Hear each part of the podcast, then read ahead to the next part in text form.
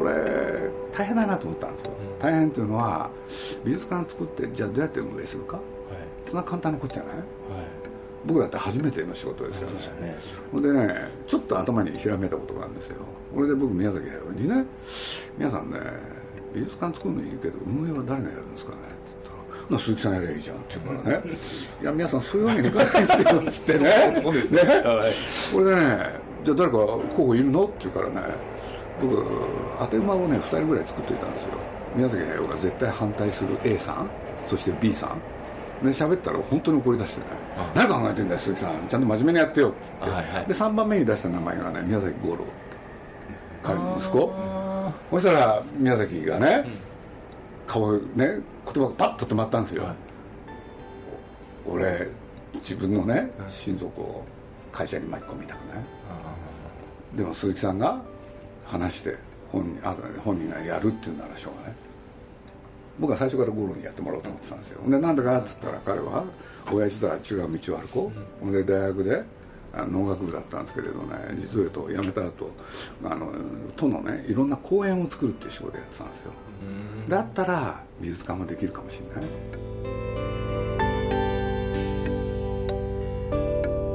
鈴木敏夫のジブリ汗まみれ今週も先週に引き続き5月に文春新書から発売された書籍新貿易立国論の著者大泉慶一郎さんと鈴木さんの対談の模様をお送りします。この対談は文春オンラインでの企画です。日本にはプロデューサーがいないと痛切に感じている日本総合研究所の大泉慶一郎さん。鈴木さんとの対談。今週はどんなお話が聞けるのでしょうか？これでまあ宮崎の考え、うん、そしてそれを具体化するのは五郎君という体制を作って、これでやってったらね実を言うとね予算出してもらったんですよ。ある設計事務所といろいろやってて。そしたらね、はい、まあ、簡単に言うと50億円っていうね はい、でその段階でね、はい、僕採算なんか何も考えてないわけですよ、これで徳間のとこ行ってねこれ作りたいんですけどっつったら「おやれ」でしょ？当時まで生きてますから「やれ」ですよ、ね、やですね。でやれはいいけどね。お金がっつったら金はなんとかなるだろうっていう。ねお金1円もないわけですよ。ちょうどものけ姫が大ヒットした後なんですけれどもね、ほんで僕銀行へねちょっとご相談に行ったりしてねそしたら銀行「えっ?」って言い出してそんな鈴木さん無茶言わないでよっつって言いつつねでもなっつってまあ僕親しくなってたんでまあ今だから話せる話、うん、要するにもののけ姫が大ヒットしてねまあね借金返したりしてたんですよ。そしたらまあ鈴木さん儲けた金だからそのぐらいの金じゃなんとかするよなんて言ってて。で50億でしょ？で作ろうと思ったら当時まあねいろんなお付き合いのあるところがあって。でちょっと見えてきたある方を教えてくれた方がいて。土地があるじゃないですか、はい、ね、そこに建てるもので50億そう大体ね日本って決まってたんですよ。土地がこんだけだとねかけていいお金はこんだけだっていうのが。そうするとある方が教えてくれて。そうするとあの土地に対してかけていいお金？15億だったんですよね。そうすると35億高いわけでしょ、うんこれ結構大変だったんですよ、大変っていうのか。ほんで僕言われましたよ。絶対うまくいかないって。ほんで専門家たちに僕取り囲まれて絶対うまくいかないからやめた方がいいって。でもじゃあじゃあその時どうするかですよ、ね、そうそうそうどどう跳ね返すんですか？ねえ、はい、だから何の根拠もないですよ僕。根拠ないですよ。まあいや走り出しちゃったわけでしょ？はい。やるしかないじゃないですか。そうですか。これやってみてどうなるかですよ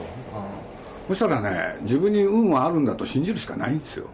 うん、ね、うん、でまあ今だから申し上げますけれどね？やってみたら、ね、こちらの想定を離れてすごいうまくいったわけですよね。だけどそれってじゃあ根拠が何かあったのかって言ったら何もないですもん。それはねいろんな専門家の方たちに調べられたら絶対無理でしたもん、うん、でそれで言ったら自分のスタートでね直しかっていうのをやったんですけれどあれだって本当にそうでしたからまあ、そういうものは実を言うと全部度外視っていうのか無視してで自分の運だけを信じてやってきたっていうのは今日ですよ、ですか、うん、だからこれ他のねところのことを言うのも本当申し訳ないですけれど当時ねいろんなところへね美術館博物館そういうものっていっぱい作られてて、はい、でもう班で押したようにね土地代含めて15億だったんですよ。それを土地代は土地はね三鷹市が提供。そ作るものだけで50億でしょ。そうすごい量があれなんですよでこれはね五郎君言ってました。あいつ解散ができるんで。これなかなか採算取れないんですけれど。って言っていいよやろうよ。って。そうしたら僕らの想定を超えたことがね要素が出てきたんですよ。いいですね。あで何が出てきたかっつったらねこんなの全然想定してなかったんですけどね、はい、あのグッズがいっぱい売れたんですよ。それは想定してなかったんですね。全然ですよそれ五郎君が計算したやつでいうとねあの月の売り上げってね、はい、えー、と36で12で割るから300万かな、うん、これでね年間3600そしたらこれがねそんなところじゃなかったんですよ。1日にね1日にね28坪で、ね、売り上げが300から500いったんですよ。これで想定外のことが起きてうまくいったんですよ。でもそれは計算じゃないです、うんでも今いろんな選択をされてきたですよね。人の選択であるとか人が教えてもらって、はいはい、その時に運がいいんですけど運を手繰り寄せるような配置にはしてないんですか？多分多分これは五郎さんの方がいいだろう。それはありますね。これでねいろんな人呼んできたってしょうがないですよね。そうそうそうなんですよ。ね。一人でいいんですよ。ですね。そうですよね。余計なのにいっぱい来たって邪魔ですよ。コンソーシアムってそうですよね。そう。ダメです。ダメですね。ダメ。おっしゃる通りです、はい、だから五郎君が首を縦に振ってくれたらうまくいくなと思って。これで僕尋ねるんですよ、そしたらあいつね僕がちょっと説明したらね5分後に OK ですからね、そしたらまあこれ運が良かったんですけどね僕らにとっては。彼が勤めてたその公園の造園会社そこがうまくいってなかったんですよ、これで彼飛びついたんですけどね、そういう運の良さがありましたでそういうのってね運って、まあ、僕は自分でやってきて思うんだけれどね、運がいいことをこうやって一個一個か積み重ねていくと大きな運になりますね。はいはいはいはいはい。それをあのこうご覧になるのがすごくうまいんだろうなというふうに今話聞いて思ったんですけど、そういう気分を読むっていうのはやっぱプロデューサーですかね？そんなこと自分では自覚してなかったんですけれど、やっぱり運ってなんだろうってやっぱり考えざるを得ない状況に追い込まれたからですかね。だから僕制作委員会っていうのもね、はいはい、まあ、僕は一番最初ねなんか気が付いたら僕そういうのって初めて知ったんですけど最近知ったんですけどどうも僕が始めたらしいんですけれどそうですそうですね。はいでまあ、いろんな会社の人と親しかったっていうのは原因なんですけれど、だけれど一番最初に言ったのはねこういう言い方したんですよね。それぞれ皆さんね会社を背負ってるからその思惑もあるだろうと、はいはいはい、しかしねその損得まず最初は諦めてくれと、はい、でこれ諦めないと儲かんないよって話したんですよ。で、ね、どういうことかっつったらあくまでも映画を作ってそれを世の中に出す。それが成功したら大成功したら皆さんにもねその分け前が出てくるんだと。だからまず第一にねお願いしたいのはね会社を背負ってる会社をまずね横に置いてくださいって。これ言い続けましたねでそういうことをしないとうまくいかないからって。それぞれが損得でなんかいろんな勝手なこと言い出したらうまくいかない。だからねまあ言ってみればね、日本の、ね、いろんな会社だけれど結局は外国で、ね、いろんな仕事をするのと基本は同じなんで、うん、だから自分のところの損得をとにかくねややめるようにしてくださいって言って、うん、でもそれは言ってもねそれを露骨にやってくる方も随分いたんですよね、だからそういう人は排除しました。どどどうやって排除するんですか？それは露骨にやりました。来ないで来ないでくれっていうことを。やっぱりそこですね。はいやりました、うん、だってそれはだって全体が壊れちゃうもん。日本のコンソーシアムがで一つの欠点はそれができないことですよね。あのうまくいかないコンソーシアムみたいなこう団体っていうのは。だから僕は特前に呼び出されたこともあります。お前他社の人事に口出すなって、うん、でも出し出さないとできないですよね。できないです。だからその場は分かりましたと言いながら続けました、うん、だってうまくいかないんですだからそこでああそうですか。その通りですよねでだってそんなねみんなのことを考えてね楽しくやってたらダメですから、そうそうそうそれは真剣にやりましたね。だから本当にいいメンバーができる努力はしました、あのグループで固まって先ほど申し上げましたグループで固まってしまうとかエースが出てこないとか来ても後ろ向きでやるとか、やっぱり一つの、まあ、強いリーダーシップのもとにその出入りをちゃんときっちりするっていうのはあったりするんですね。本当にみんながよくやってくれたんですよ。でなきゃジブリこんなうまくいってないですもん、そういう人集めてで祭りにして生産性上げていくわけですよね。だから結果としてはそうなったんですよね、だから僕は常に思ってたのはまあ、ナウシカの時からそうだったんですけどね、まあ、普通よりお金をね余分にかけたんですよね作るものに、うん、そうするとそれはね皆さんもお金出していただけるわけだからやっぱりまあプラスになってもらわないとその信頼を裏切ることになるからそこは真面目にやったんですよね、でまあ、僕はあんまり積極的な人じゃ あの主体的な人じゃなかったんで、でも他の会社の人がね集まることによってねある責任感も生まれて頑張ることができたんですよね、もし自分たちだけでやったらうまくいかなかったんですよね、それも自分でそう思いますよ、うん、だからいろんな会社の人がね集まってくれたことは僕にとってはものすごく大きかったです。それはそう思ってます。いまだに。いろんな人に助けられました。で助けてもらう努力しました。助けてもらう努力でなんです。ずるいことしないことですよね。やっぱりそこですよね。先先おっしゃった反対側のことを言ってるわけですよね。向こうに運を向けるために。そういうことです、うん、そうですよね。そしたら、まあ、最初うまくいって、はい、でそれが一人で勝手に動き始めるから、はい、それでますますみんなが協力をしてくれることになった、うん、でな何が運がいいかって言ったら例えば「千と千尋」なんてねあれ本当まあ、ローソンさんっていうのがいてね。でここの協力がなかったらあんなにヒットしてないですよね。でどういうことかっつったらねある日ね、まあ、これグループの中あの制作委員会の中に三菱商事っていうのがあったけどローソンさんって三菱商事のグループじゃないですか、そしたらここのね担当者っていう人が来てね。でまあ僕いろんなインタビューでね、はい、あのコンビニの悪口言いまくってたんですよ。そしたらその人がよく知っててね鈴木さんこういうこと言ってるのは分かるけれどね、僕の話を聞いてくださいっつって。俺で何かなと思ったらね僕の前で演説始めたんですよ、これでね、僕最初のうちうんざりしたんだけれど、まあ、こんだけ一生懸命だから何かやってくれるかなと思って、ね俺でやり始めたんですよ、そしたらこの人がもうすごい力になるんですよ。これで何かっつったらねまあ、映画を世の中に出してくるときという時にね、まあ、こんだけうん十年やってくるとね、まあ、こういうことがあるんですよ、うん、いろんまメディアってあるじゃないですか、はいはい、そうするとそのメディアもね変遷していくんですね、うん、でどういうことかっつったらとあのナウシカの時。ね、まあ、これ一番分かりやすいんですけどね。一番力を持ってた映画において一番力を持ってたメディアってピアだったんですよ、でここがねちゃんと扱って何かすると映画はヒットしてたんですところがもうラピュタの頃ちょっと変わってくるんですよ、ラピュタからねもう少し経つとねあの今のね何でしたっけあの予告編？映画の予告編っていうのがすごい意味を持つようになって。ほ、んでその次にね出てきたのがねちょうど魔女の宅急便の頃、うん、テレビのスポットっていうのは力を持つようになってくるんですよ、でそうやってねその時々のいろんなメディアがありますけれど、今はこれだっていうのがあるんですね必ず、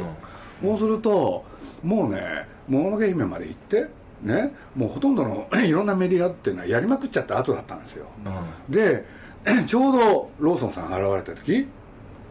あのメディアをどこにしようかって悩んでたんです僕。そしたらローソンさん当時全国で全国で8600店舗、うん、俺でいろいろ話聞いてて分かったことが1個あるんです、若者がね用もない間にコンビニに集まってるっていう、うん、そうするとなんと若者の情報発信全部ローソンさんだったんですよ。というのがコンビニだったんです。ね。で僕ら「千と千尋」のいろんな冊子を作ってそれを100万部ローソンさんに置くそれが1日2日であっという間に消える。でそれがものすごい大きな原因となって「あの千と千尋」のヒットに結びつくわけですよ。そうすると僕ね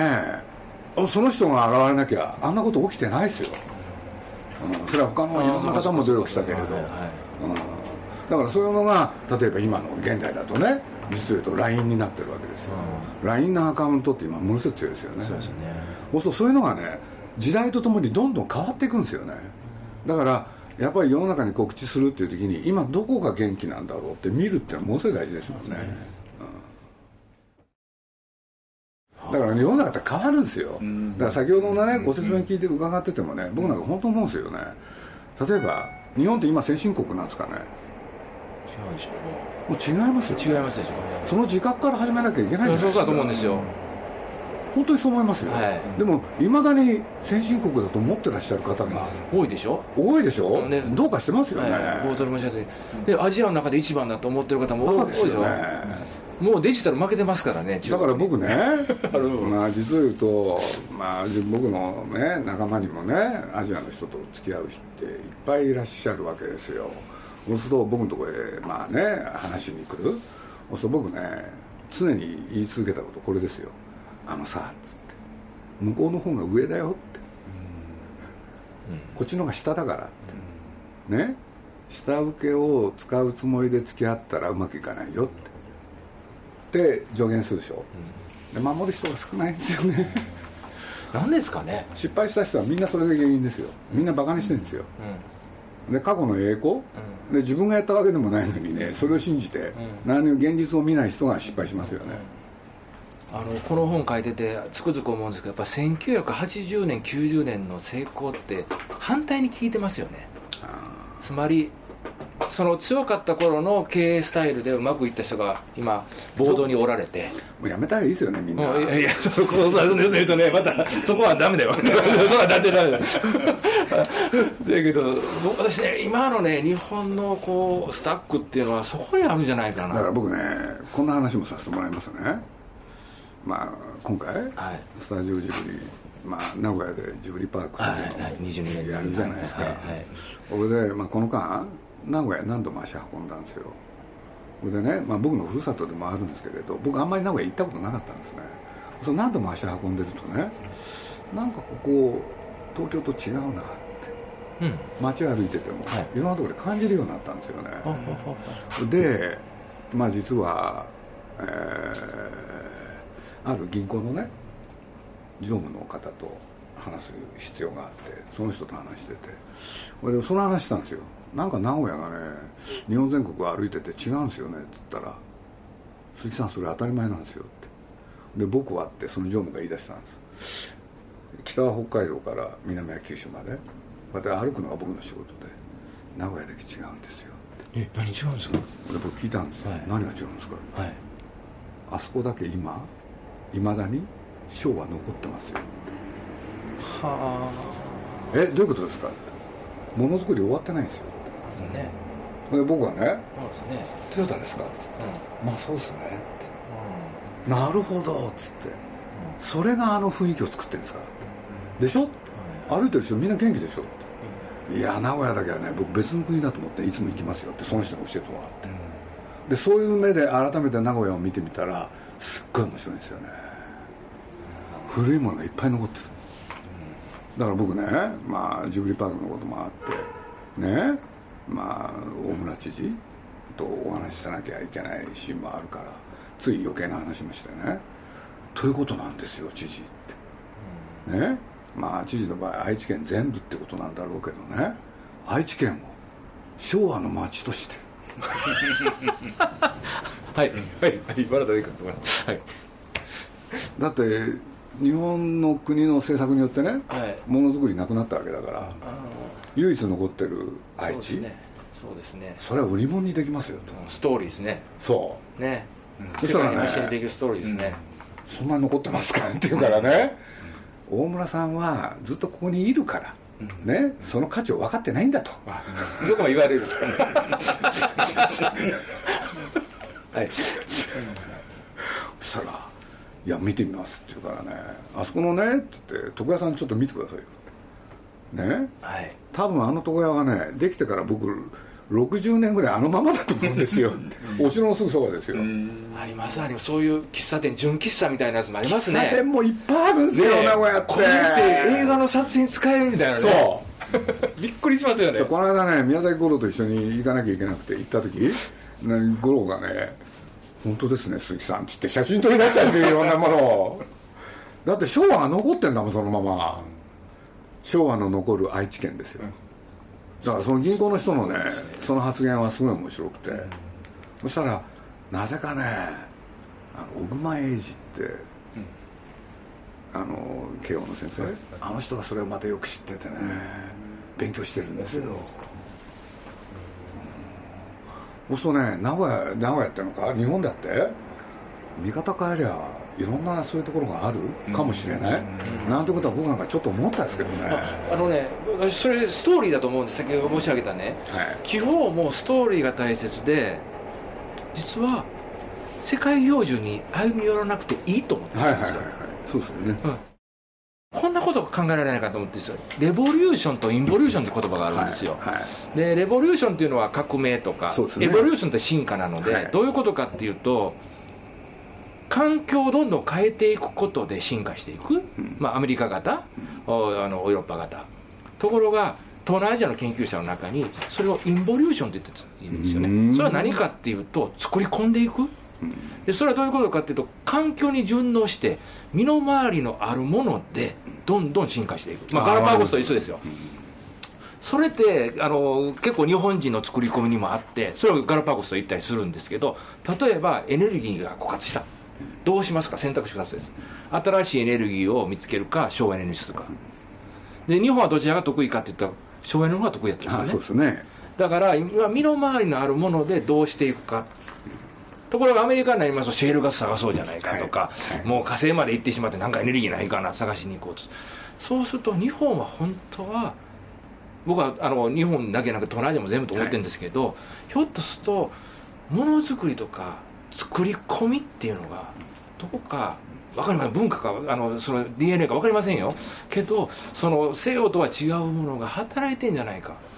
というようなね。ことはね少し考え感じるんですよ。だから僕はやっぱり僕はレヴィ・ストロスっていう人好きなんですけどね、はいはい、南アメリカの先住民からねああいう考え方作る。でそういうことで言うと実を言うと人類は進化するっていう考え方は、やっぱり西洋人の人がある時期考えたねある一時のことでそれが今みんな苦しい思いをしてるわけで、はいはい、やっぱり、えー、アジアにあるそういうものとか、はい、南アメリカのそういうところのものとか、それこそアフリカですよね、やっぱりそういう人たちの考えてるそういうことが、ここから世の中へどんどんどんどん世界に出てくるんじゃないかなっていう気は僕は勝手にしてるんですけどね。ずいぶん先には東南アジアの最北端が日本であるっていうような考え方を出したいなと思っててですね、うん、中国韓国は文化をもらったかもしれない。文明をもらったかもしれない。でも根っこにあるのはもののけ姫みたいな形の神様がいっぱいいるような。でなぜそんなことを思ったかというと東南アジアの人たちを富士山麓に連れていくとこれは熱帯林だっていうんですよ。この種の多さと深さはとか中国にはそんなあんまり森ってないんですよ。韓国もないんですよ。でそういうまあ、もちろんそれもあります。でその中でいるとですねやっぱり考え方って変わるかもしれない。ジブリでも屋久島とか行かれたりしたした時そういうことを学ぶとか感じるとかじゃないんですか？こう人間は生かされてるぞみたいな。ままあそうなんですけれどやっぱり2000年同じ暮らしをしてる人ってすごいなっていうのが根底にあるんですよね、うん、それはどっかそう思ってますよね。だから進歩とか進化って何なんだろうね、うん、あれだってヨーロッパがねあのちっちゃいところでみんな生きてきたね。手段だったわけじゃないですか、でそういうことで言うとそれはやっぱりそんな長く続くもんじゃ続くもんじゃなかった、うん、というふうに僕なんか思いますけどね。だから僕は先生とちょっとだけ違うのはね僕は段階的っていうことで言うと、はい、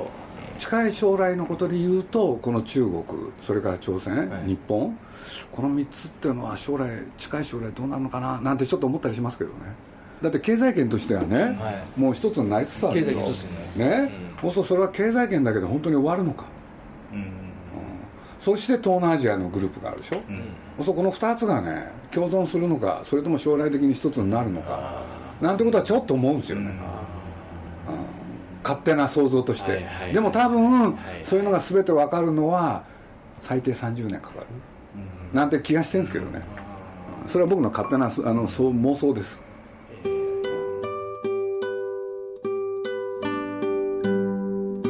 2週にわたってお送りしてきました鈴木さんと大泉慶一郎さんの対談いかがだったでしょうか？今回の対談のダイジェストは文春オンラインでご覧になれます。ぜひ文春オンラインで検索してみてください。また文春新書新貿易立国論は現在好評発売中です。ぜひ手に取ってご覧ください。